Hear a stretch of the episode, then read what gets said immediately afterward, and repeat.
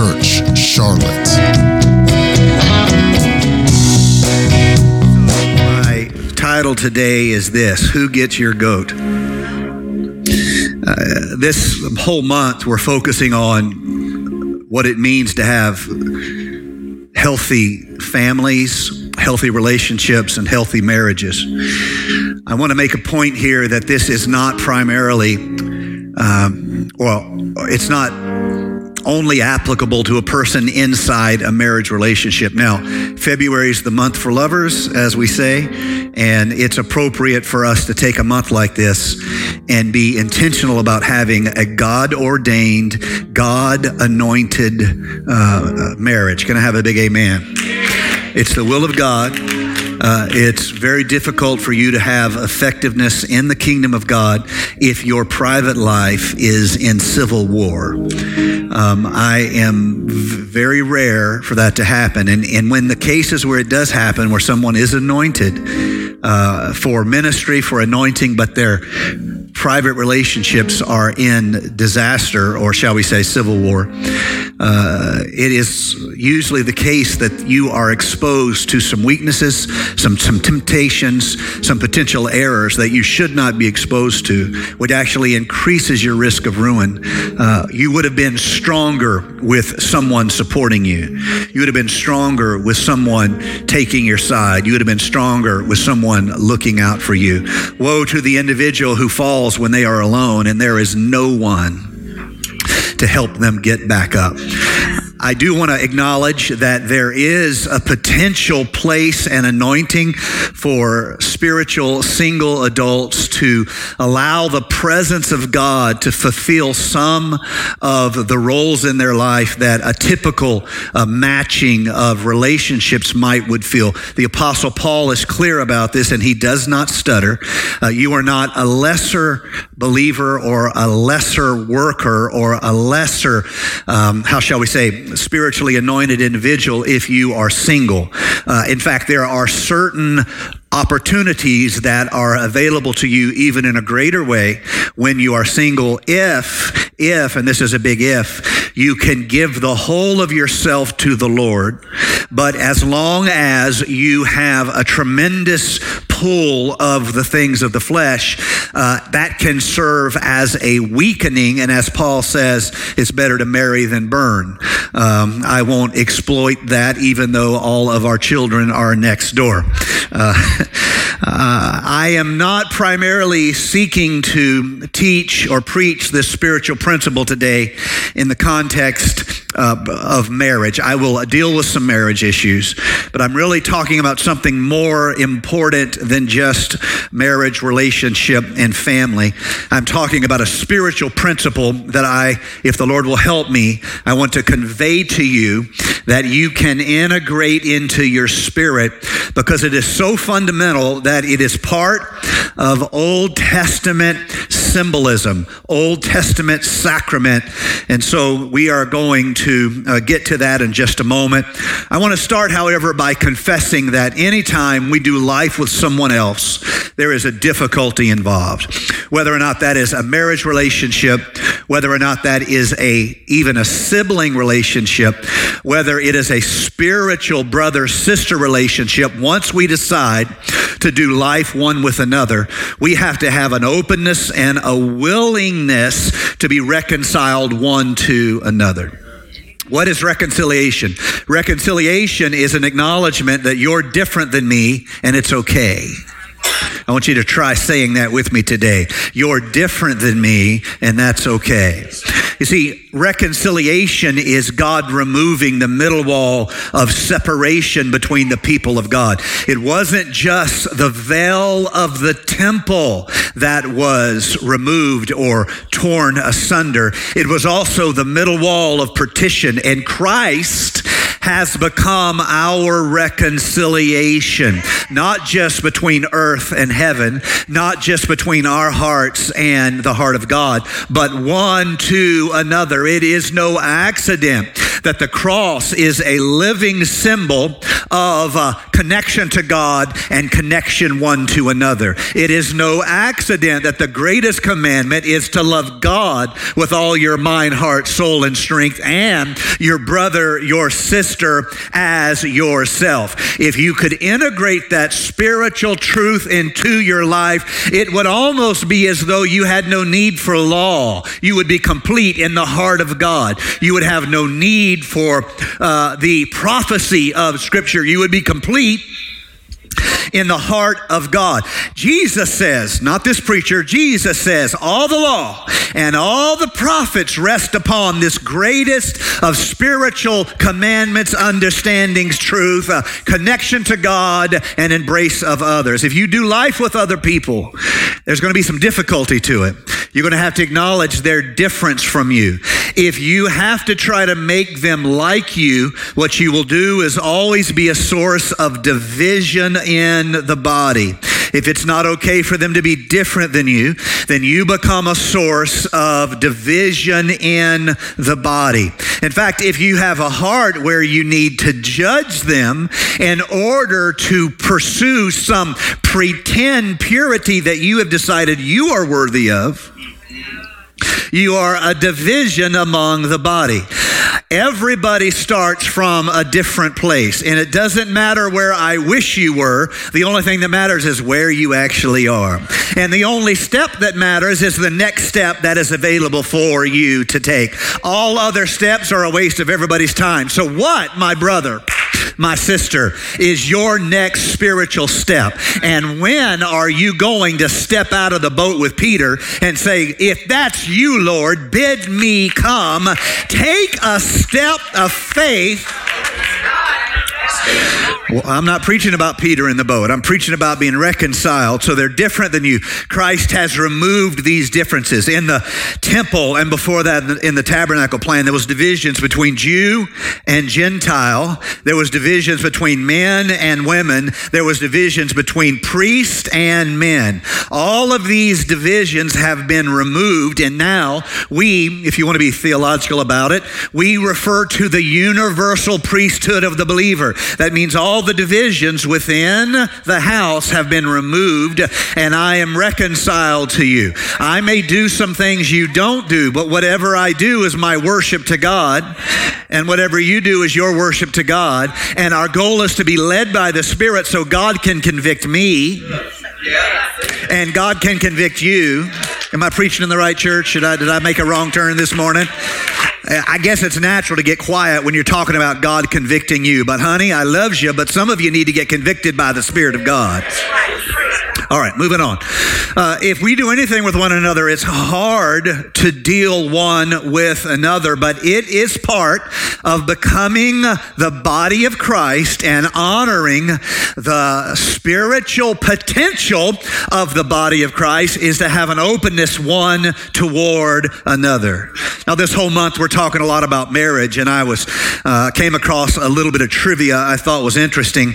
When you think of people who have been married the most, uh, some famous names come to mind. Some of you history nerds think of King Henry VIII. He was married six times.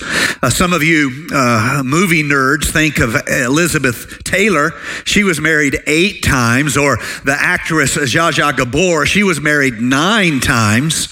Uh, but that's not that's small potatoes compared to some people. You know, the man who is married more than anyone else. He claims the title as the man's as the world's most married individual uh, is a, a, guy by the name of Glynn Wolfe. Glynn Wolfe. And uh, he was married not 10 times, not 12 times, but uh, 29 times. Jesus, take the wheel. 29 times. Uh, some of those marriages lasted days and then came to a, a, a end, and some of them lasted years. And there was an article, or a, uh, this was story was told in a book entitled "The God Conversation," um, and in the book "The God Conversation," they tell his story. They even uh, talked to some psychologists about it and how it might have been that he experienced it. And uh, psychologists explain it some version of this. Um, at first, there is this uh, degree of excitement and hope. Uh, he sees his wholeness in that person. Whatever it was he was lacking is envisioned in that person, and then they get married. And after marriage, there can be, in lots of people, uh, some sense of buyer's remorse. Now, if you want to know about buyer's remorse, talk to my wife. Um, she can talk to you a lot about buyer's remorse after marriage. That's funny. I don't care if you'll laugh or not. And so he went through the natural experiences of my whole world is made whole in you. And then after that, a kind of buyer's remorse. This is not quite as good as I thought it was going to be. And because he had no ability to see his future beyond the feeling of the moment he would end the marriage, and the result of that was he was married 29 times. How did his life end, you might ask? Uh, he had uh, 29 ex wives. I have no idea how he paid the light bill, but moving on from there 29 ex wives, and he reportedly fathered over 40 women, uh, not women, that would be uh, difficult, uh, 40 children. And uh, many of his ex spouses were alive when he passed. He died penniless, but more tragically, he died alone. 29 marriages, 40 plus children. He died alone. Whatever it was he was looking for, the right path to find it was not the emotion of the moment. Man, that's some fine preaching. I have to say amen to myself whatever it was he thought made it worth marrying someone over, the emotion of that moment was not it. Because though he tried 29 times, at the end, he died alone. It's actually worse than that. Uh, his lifeless body went unclaimed at the county morgue for months. He had so completely severed his connections once the relationship did not fulfill an imagined solution in his life, he so completely severed the relationship that he went unclaimed for uh, months at the county morgue. And when someone did claim uh, his body, uh, they were uh, surprised to notice that on his forearm was a large tattoo of a tied knot representing marriage. But here's the problem it shouldn't have been a tattoo of a tied knot. It should have been a tattoo of a untied knot. Uh, marriage is hard for everybody. Relationships are hard for everybody. Getting along with your family. I got an amen from Pastor Don over here. He's like, My family's crazy. You don't even have any idea. My brother lives on a mountaintop and grows the righteous herb. You don't even know. You don't even want to know. My family's crazy. Okay? He's like, my God, preach it. I never heard it like this before. His wife's over here like, uh, pr- to, to pray for my husband, pray for my husband. Getting along with people's hard. Working together is hard. Road trips together are hard. Vacations together are hard. But it's worth fighting for. Good relationships between parent and child is worth fighting for. Commitment to a spouse is worth fighting for. Commitment to a church is worth fighting for. I know church people who leave churches about like this guy married. As long as they like the song, like the preaching, like the level of the sound, like the temperature, they're committed. But as soon as something doesn't happen, uh, they uh, decide it's not for them because they had a grand idea of everything serving them, but they had no idea of themselves serving anything. And so it is in the limitations of uh, marriage in our life. I want to challenge all of you with this truth. Uh, it can be difficult, but it's worth fighting for. I want to take you, Leviticus chapter number 16. We're going to read it, verse number 7. I'm reading from the CEV. Hopefully, our team will have that on the screen. If not, you just can remember everything I said. I know you have uh, that kind of memory, and I'm glad. Uh, verse number 7 Then Well, let me just take a moment here. Uh, in the story of the history of the Jews, there are seven annual feasts on the feast calendar, and there are four in the spring, there are three in the fall. It begins with Feast of Trumpets, uh, also called Rosh Hashanah, and it goes through from Feast of Trumpets into 10 days of what they call all, which is 10 days of repentance, soul searching. They start the year out right. You you fast, you deny yourself.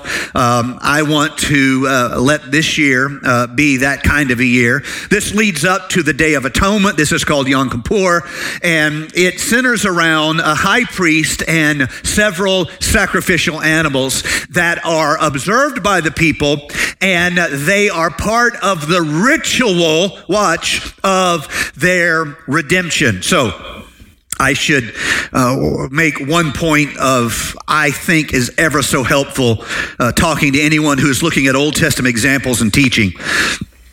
The point of the sacrifice was not because God needed a theological image to make himself happy. It wasn't for God, it was for the people. You see, all of the sacrifices, all the rituals was not about where God was. Come on now. You see, all that changes, but God never changes. What does that teach you? It teaches you it wasn't for God, it was for the people.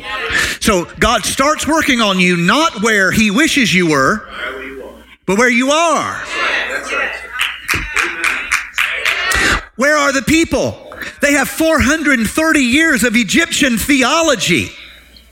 430 years of Egyptian uh, deities, 430 years of Egyptian worship.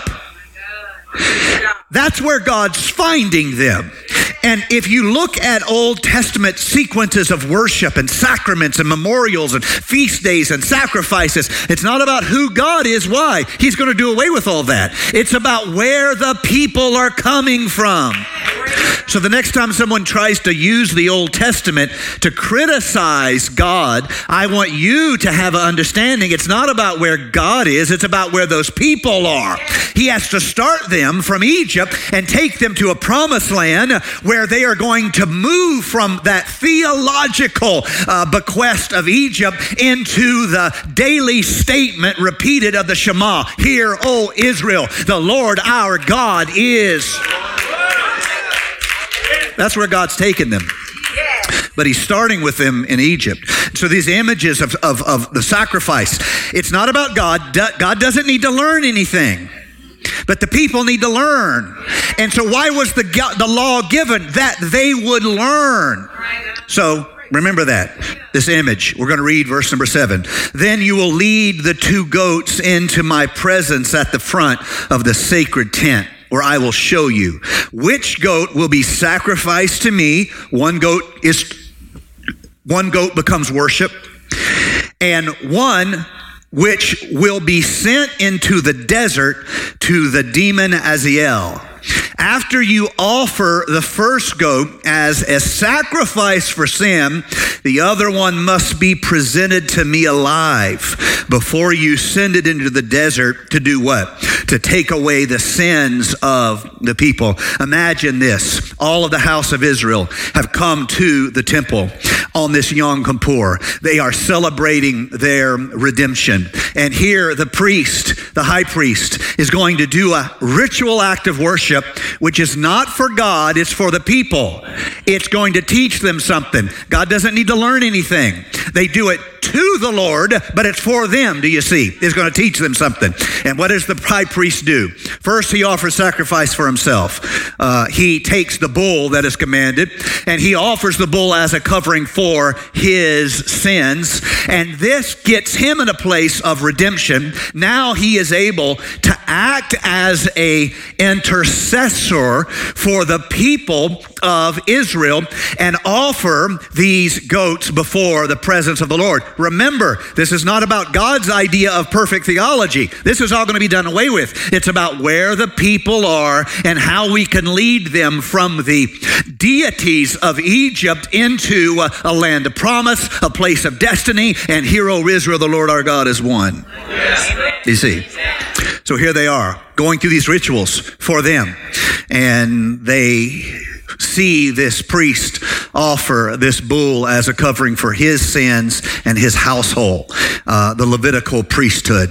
And then you see him take these two goats and uh, lead them before the tent of presence or the presence of the Lord. And uh, he has them here. And one of them, a lot is going to fall on, and that that goat is offered as, as a sacrifice, as a worship offering unto the Lord. And the other, watch, is going to bear the sins of the people quickly. The temple is the place where heaven and earth merges together, where the line between the things of the flesh and the things of the spirit begins to become symbolically blurred, where we have a place for sinners, but we also have a place for Shekinah, do you see, made possible by a mercy seat. And here is the merging of several different realms. You have heaven and earth colliding, and the priest has done everything uh, he can do. He has dressed dressed himself perfectly.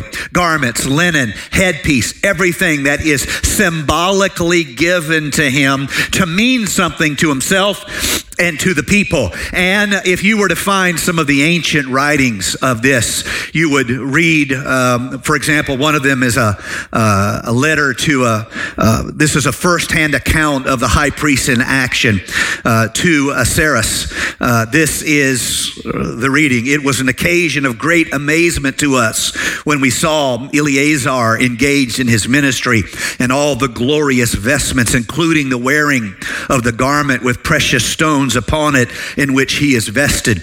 There, the priest's appearance makes one awestruck and dumbfounded a man would think he had come out of this world into another. I emphatically assert that every man who comes near the spectacle of what I have described will experience astonishment and amazement beyond words. His very being transformed by the hallowed arrangement on every single single detail. That is a Jew uh, writing uh, many many years of this moment on the Day of Atonement, um, and so you have this place of heaven and earth merging you have a priest covering his own sins. Now you have a priest standing as an intercessor before God. And there's two goats. God takes one of them as worship.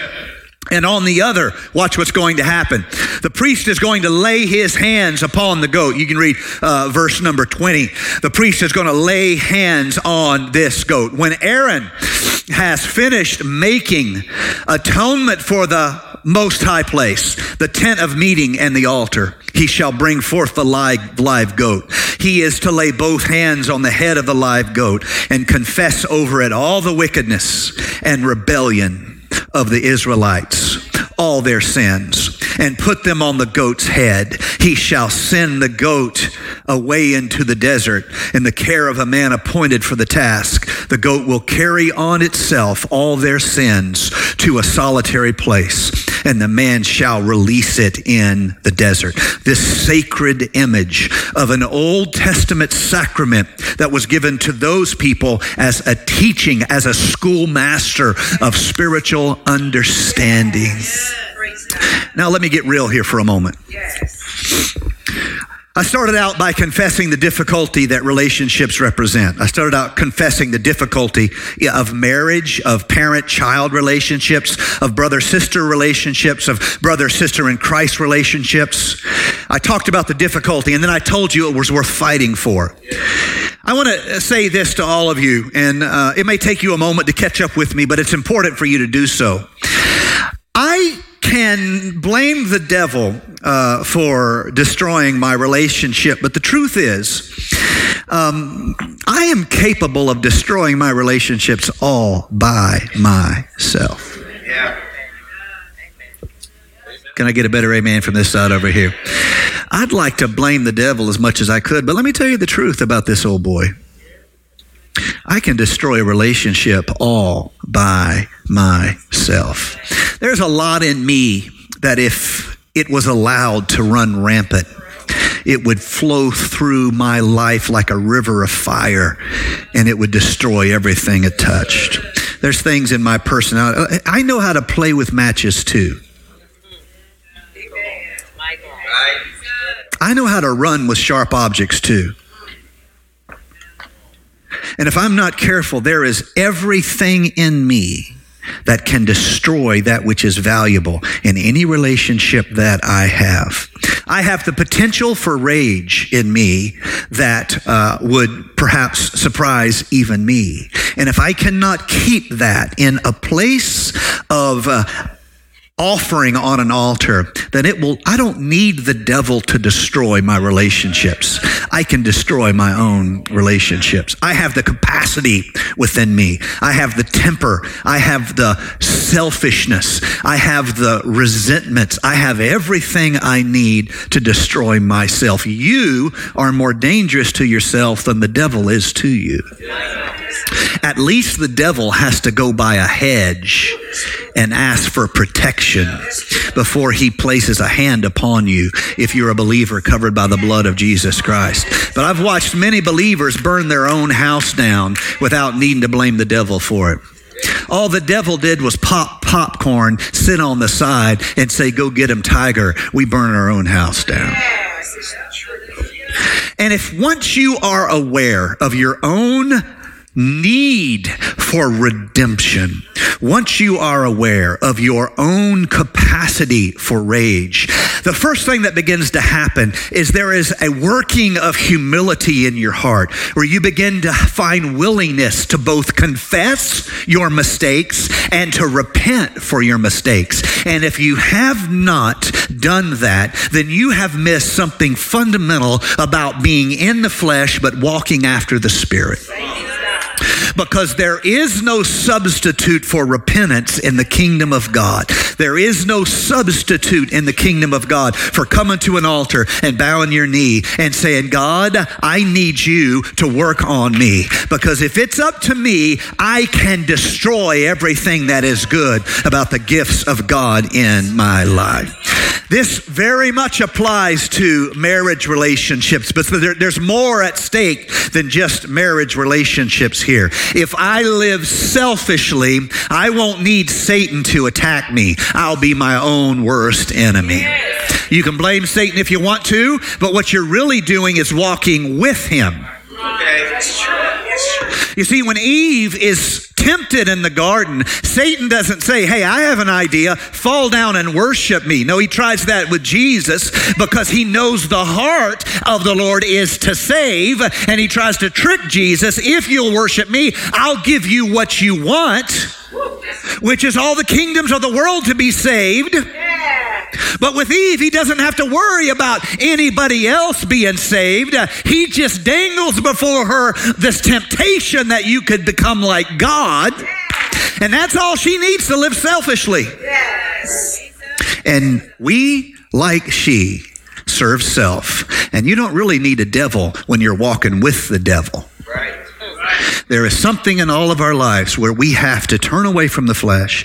We have to acknowledge those things in us that are toxic. They are toxic. So let me ask you all this question. What is toxic in your life that if you cannot let God work on it, it is going to seep into everything you touch and it's going to at best tar it and make it less beautiful and at worst destroy it like acid and leave nothing left until you are a shell, a, a hulk of what you could have been, all because you didn't understand how the toxic is part of the human experience. And we need a healer to take this out of us, to purge us, to cleanse us. How does this happen? Well, look at this image here. There is an acknowledgement of the people that they are not who they ought to be. And the priest representing the people confesses everything they need to do better on, every bad attitude, every bitter hardness of heart, every resentment of mind. There's this confession working. I am, I am placing this here on the scapegoat. That which is good, I'm turning into worship. That which is in me that God can use, I'm going to offer it unto the Lord. Everything good I can do, I'm going to offer it as work. Does anyone feel that way here today? I wish someone had give me a few moments of praise right now. Say this to the Lord Lord, everything in me good, I offer to you in this life. Everything I have, I want to turn it into worship. Every blessing upon me, I want to turn it into praise. Every good and perfect gift that cometh down from the Father of lights, I want to turn it into worship. But God, I need to be honest here today. And I need to say there's some stuff in me that if I don't get it out of me, it's going to destroy me. What is the toxic that is in you that will destroy that which it touches? We could talk specifically about marriage. We could talk about relationships in a larger sense. We could talk about your ability to be used of God in a body of Christ. All of these represent tension within us. We live together. We do life and ministry together. I have a humor a lot of you don't have, and you have a humor that I don't have. You think things are funny that I don't think is funny. You laugh at jokes that I don't laugh at, and vice versa or verse versa, whichever what the way it goes. But here is the reality, reality, the reality of it. We have to choose each other so God can knit us together. I have to see the good in you through faith. Psalms 106, that I would see the good of your chosen, Lord God. I have to see the good in you. If I just see the bad in you, it allows me to play Pharisee and pretend I don't have corresponding bad in me. Therefore, there's a good me and a bad you. And thus creates a, a, a, culture of death, a law culture of death, because the letter killeth. Why? It doesn't just apply to the people you don't like, it applies to you too. And if you are guilty in any regard, you're guilty of the whole law, not just the small detail error of your life. You must have a commitment to seeing the good in one another. And you and I have to make a commitment to apologize when we are wrong. We have to have a commitment to admit when we make a mistake.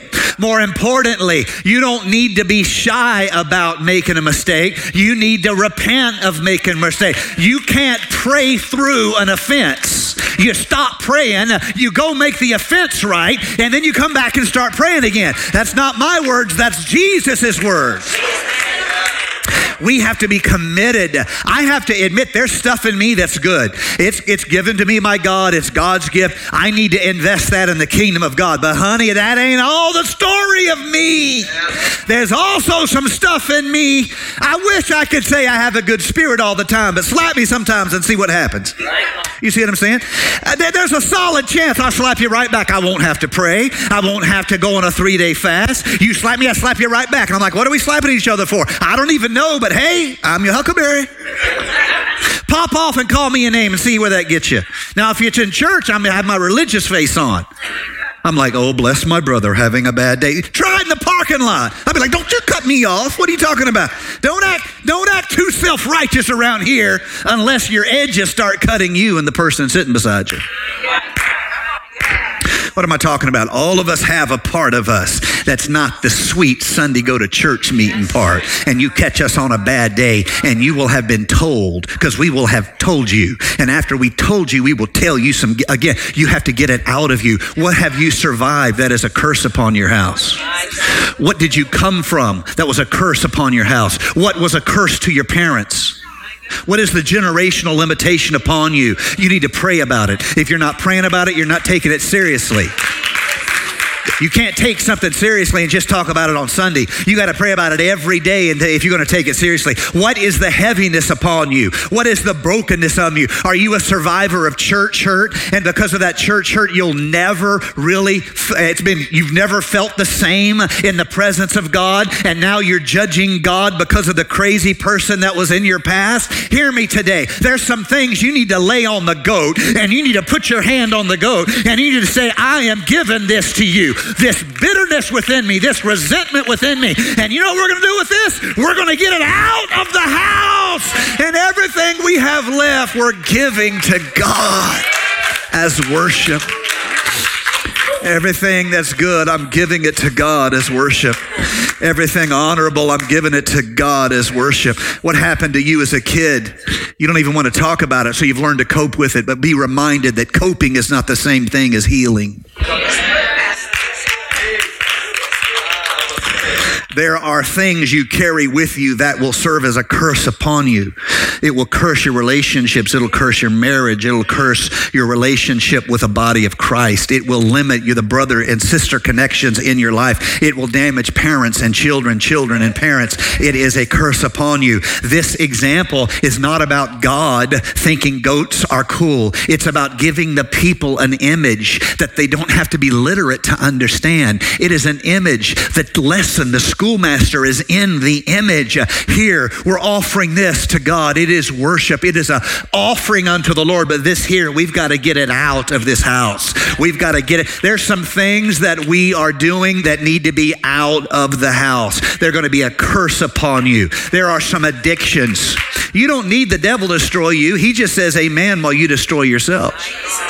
There are some things that you've got to get it out of the house. You got to lay hands on that ugly goat and you got to say, I am getting this out of my life. I confess my sin. I confess my error. I confess my bad attitude. I know my parents had this problem and I got it from them, but it's going to end with me. My children aren't getting it. The curse is going to end here. I put it on this goat and we're getting it out of the house of the faithful. We're getting it out of our prayer life. We're getting it out of our church.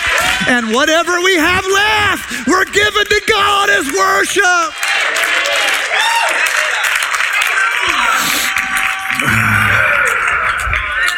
I'm almost done, musicians. You can come.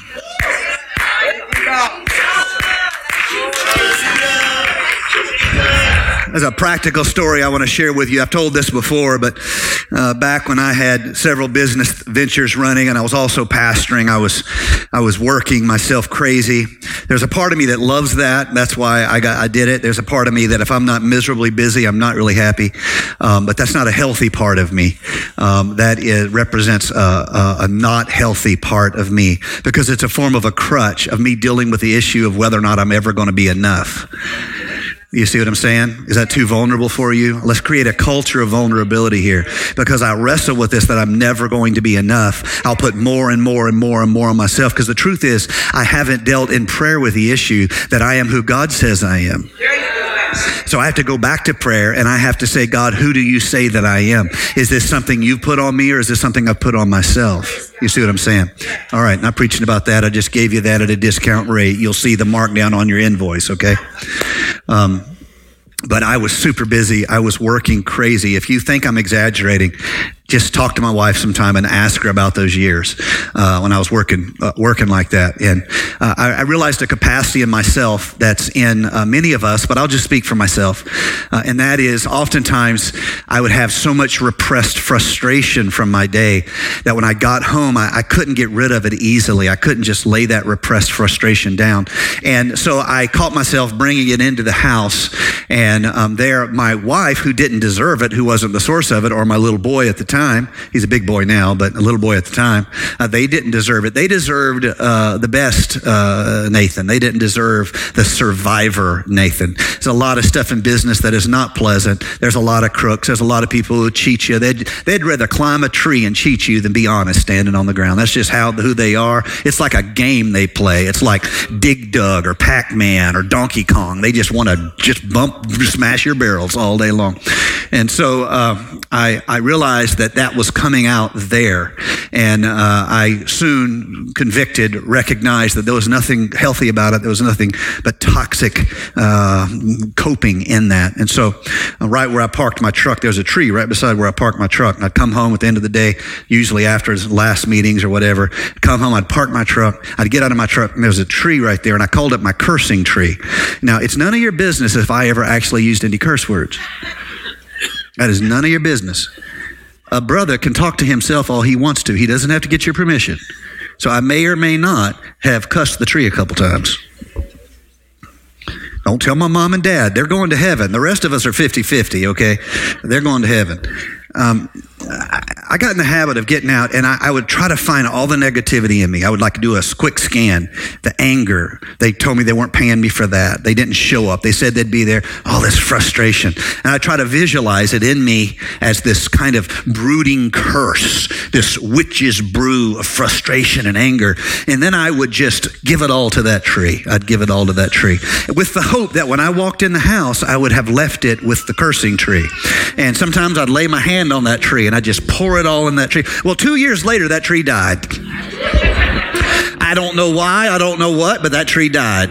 It died so bad, and I kept cussing it. And then finally, the roots rotted, and I, I kept, I, I, was talking, I was asking my wife about it. Eventually, the roots rotted, and the thing just kind of half fell over because it had dry rotted in the bottom of it. That's, that's, that's a fun little, not too serious illustration of how the toxic part of you is like a poison that if you're not careful, it's the people who don't deserve it that you force to take it. That's how some of you were abused as a child because your parent did not know how to deal with the toxic in their life and the pressure grew and it had to come out somewhere and here you were helpless, defenseless, did not deserve it. And so this toxic sludge is given to you. There's a better plan here.